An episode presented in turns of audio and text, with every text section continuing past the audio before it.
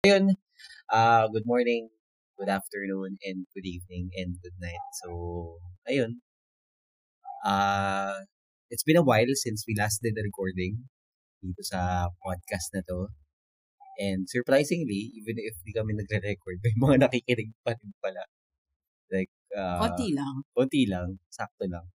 Pero meron, like, we get notified na someone's been listening. So, or thank you. Kung sino ka man. We don't see who you are, but we know na there you are. but essentially, salamat. And, and uh, I know it's been a while since we last did the recording. Because recently, we've been, uh, ano ba pinagagawa natin? We've been focusing on our fitness eh. Kadiri, no? Kadiri as it, na, uh, as it may sound and cliche. Pero, we've been essentially working out. Bike, bike, ganyan. yeah, bike and uh but now mostly we go to the gym to ano parang nakaka-distress kasi pupunta ng gym. And we realize that nung pumupunta kami ng gym na parang we feel a lot better. So to anyone who's in business or if you're stressed at work um I guess that's one piece of advice that we can give. It's a very generic one but physical fitness can uh, relieve your stress in a way. We've never been so active. Yeah. Ngayon And lang talaga. this For is- the past one year. More than a year. More than a year pa lang. But what? You've been existing in this world for how many years? Ngayon lang tayo For- naging active. Yeah, for more than 30 years, no? Been, Siguro yan yung one of the benefits of losing a business. Yeah. Oo. We, ha- we had too much time in our hands. Well, di naman. Nagkaroon ng deficit. Nagkaroon ng time deficit kasi that's what I realized. Eh. Nagkaroon ng time deficit uh, when we lost the business. There was this huge time deficit that we na, na nagkaroon kami. So we just needed to find a way to be productive in those times. but, but not necessarily putting up a new business, no? Kasi Sulok's been, ano naman, doing okay for the past few months, actually. Pero may lalabas kami soon. Ano? Buisit.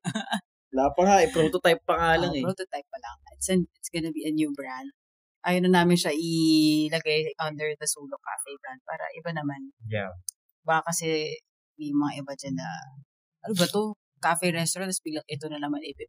I mean, para lang hindi siya Yeah, mawala sa branding. It's a bit confusing na kasi na parang we've been selling, we've been forcing products into our brand and uh, nako-confine kami into coffee-related stuff. So, when in fact there are a lot of business opportunities na pwede mo naman gawin, but then we confined ourselves with the with the brand that we created, thinking na, ah, may following na kasi, ah, may customer base na kasi, kaya gusto namin ma-maximize yung yung meron na siya. So, para at least magkaroon lang ng, alam mo yun, sense of startup Ulit. ulit and see where it takes us. We're putting up this new brand na wala pang pangalan but we do have products. Tapos from there, bahala na. Wala namang business plan, business plan. Na. Kala ko ba dapat may business plan? Hindi, wag na. Sabi mo sa isang episode. Sinabi ko ba yun?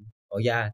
They, there's a plan, there's a vision, there's a mission, but there's no like, you know, day-to-day, weekly plan because 90% of the time, if you plan a business that string at that level of stringentness, hindi mo susunod and masisira lang ulo mo. So, ayun. Ano ba topic natin ngayon? Kung may 1 million ka, ano itatayo mong negosyo? Wala, actually. Ah, ano ba? Is 1 million enough for... Hindi, actually, oo. Madami ka na magagawa for a business eh.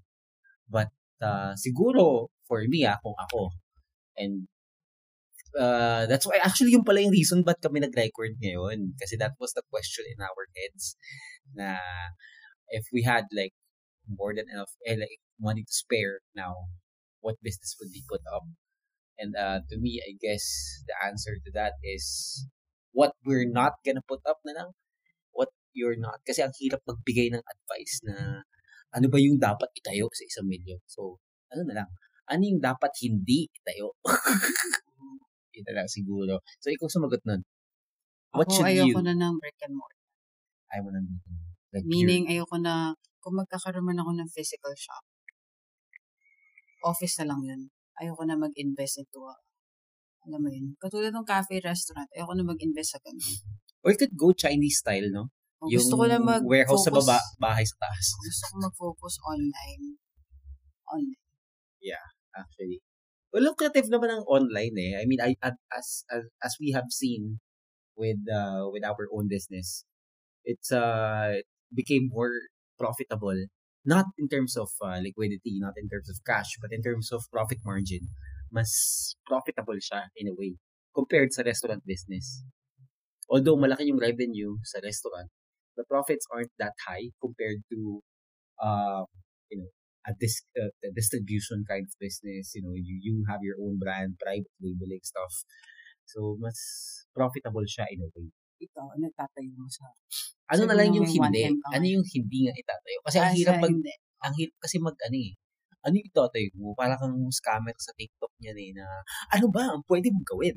Sa pera O, mo ano ang yun? hindi mo itatayo? Ano yung I said brick and mortar. um, siguro sa akin what's ano ano yung- yung yung mga wild ideas mo yung mga whatever wild idea that you have that you think will be profitable most of the time it won't be profitable so especially if it's gonna be your first time or second time to do business it's not always gonna fly kasi the first and second or third it's always gonna fail eh.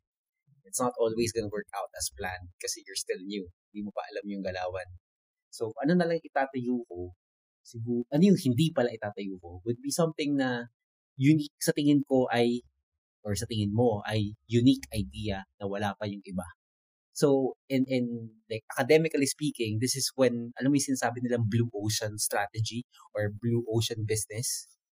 It's when you have a very unique idea, a disruptor in the industry. So, yun. What, if you think what you're gonna sell, if you think if you think what you're gonna do business with is something that's supposed to disrupt, it most likely it will not. Kasi sa tingin, yun lang sa akin, ah, just playing it safe, no? I'm coming off from the experience na we once put up a coffee shop or restaurant that we think was a disruptor and in the end parang people just started na gayahin na lang putting up their own businesses na similar or even better so sa akin if you think that something that you have an idea is a disruptor then most likely it will not fit will not like turn out turn out the way you want it to turn out parang ganun so sa akin just go with the ano just take a piece of the pie. So that's like if I had 1 million pesos now, or if I had like 5 to 10 million pesos now, I just take a piece of the pie of whatever is yung uso sa industriya ngayon. So for example, um, uso ngayon magbenta ng let's say Vape juice. vape juice. or ano, mga kandi-kandila or, or cake or Actually, whatever. yan pala yung sinabi ko dati. Gusto ko siya, gusto ko magbenta ng kantina. Pero, Oh, just go with the ko Ano yung uso? Yun lang. Instead of ano, thinking of a unique business, think of a unique brand, a voice, a name, um, something that could stick in people's heads, no? Something that could eventually be like top of mind, no, in the long run. But not necessarily on the product. Yung product can be ano eh, can be something na madami na meron yan eh. Ayun pala, siguro that's the key word, no? kapag if you have let's say a business idea that you want to if you want if you have a product that you want to sell and then you get this comment na eh madami nang meron yan eh that's when you start selling it That- actually, we got that comment nung bago natin itayo si or nung tinayo na natin. Parang ang dami ng restaurants. Ba't ka pa nagtayo ng restaurant? pakialam nila eh yun yung sagot ko nung palagi pakialam mo pera mo ba but essentially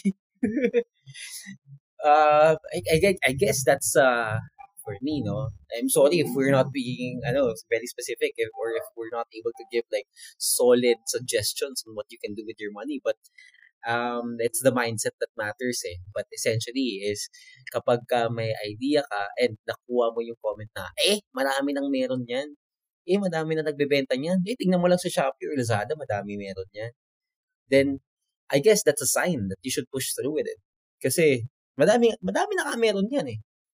So the question now is how do you make yourself stand out in terms of um, maybe through product service, the after sales, the um, ano ba, uh, the branding, the marketing voice.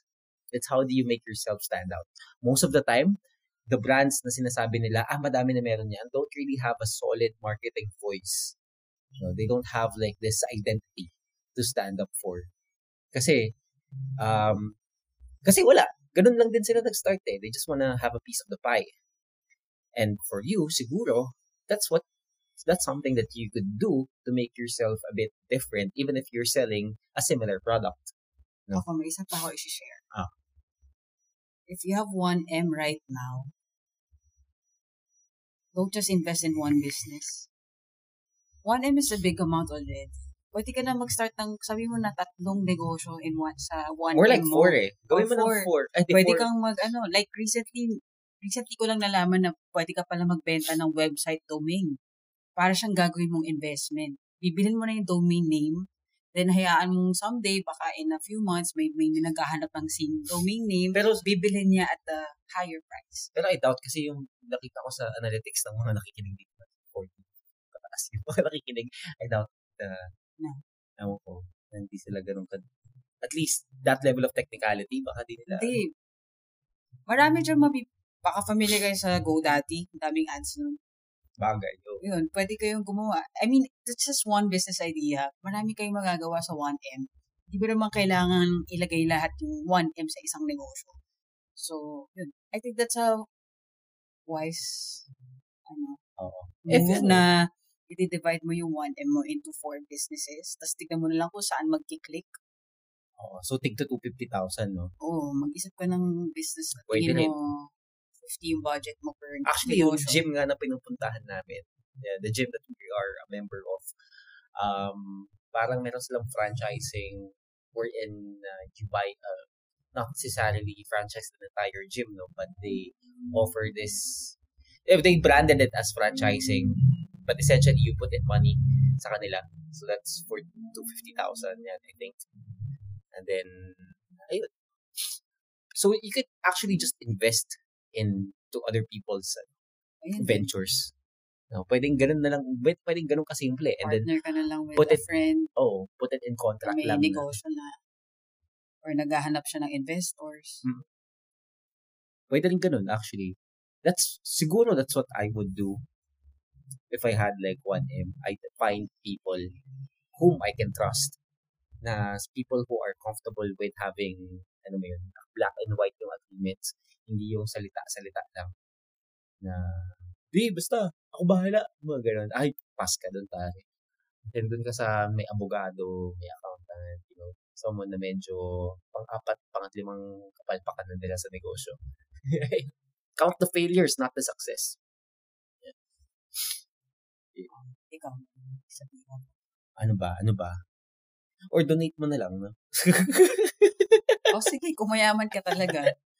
donate it to uh, like a charity, whatever. No? But it's not, that's not business, though. That's like buying like a seat in heaven. But hindi siya, hindi siya business talaga. Essentially yun, that's what, ikaw, what would you do with 1 million pesos if you have 1M to spare right now? It wouldn't like take a blow naman sa bank account mo. Alam mo yun, anong, anong gagawin mo? Yun lang. Wala ka na dati. I guess, wala. Oh, yun lang ang sasabi namin. Yeah. Kung may gusto kayo i-share, share nyo sa comments. Yok, may, may comments. Ayun, binabalak din pala namin mag-release ng video soon for this. for for Spotify, we just need to find a decent spot na pwede kaming, na hindi kami pagtatawanan, na hindi puro stocks yung background namin. Because right now, like, if we take a video of ourselves now, puro stocks yung background namin. and, and hindi siya ganun ka pleasing, tignan, makalat. And may mga pusang tumatawid, tumatawid-tawid. okay, yun lang. ano ba? Yeah. Nice talking to you again. Yeah, it's been a pleasure. If you've been, if you've listened this far, again, maraming salamat. And uh, stay tuned for more episodes for this uh, Usapan sa Sulok podcast. Thank you.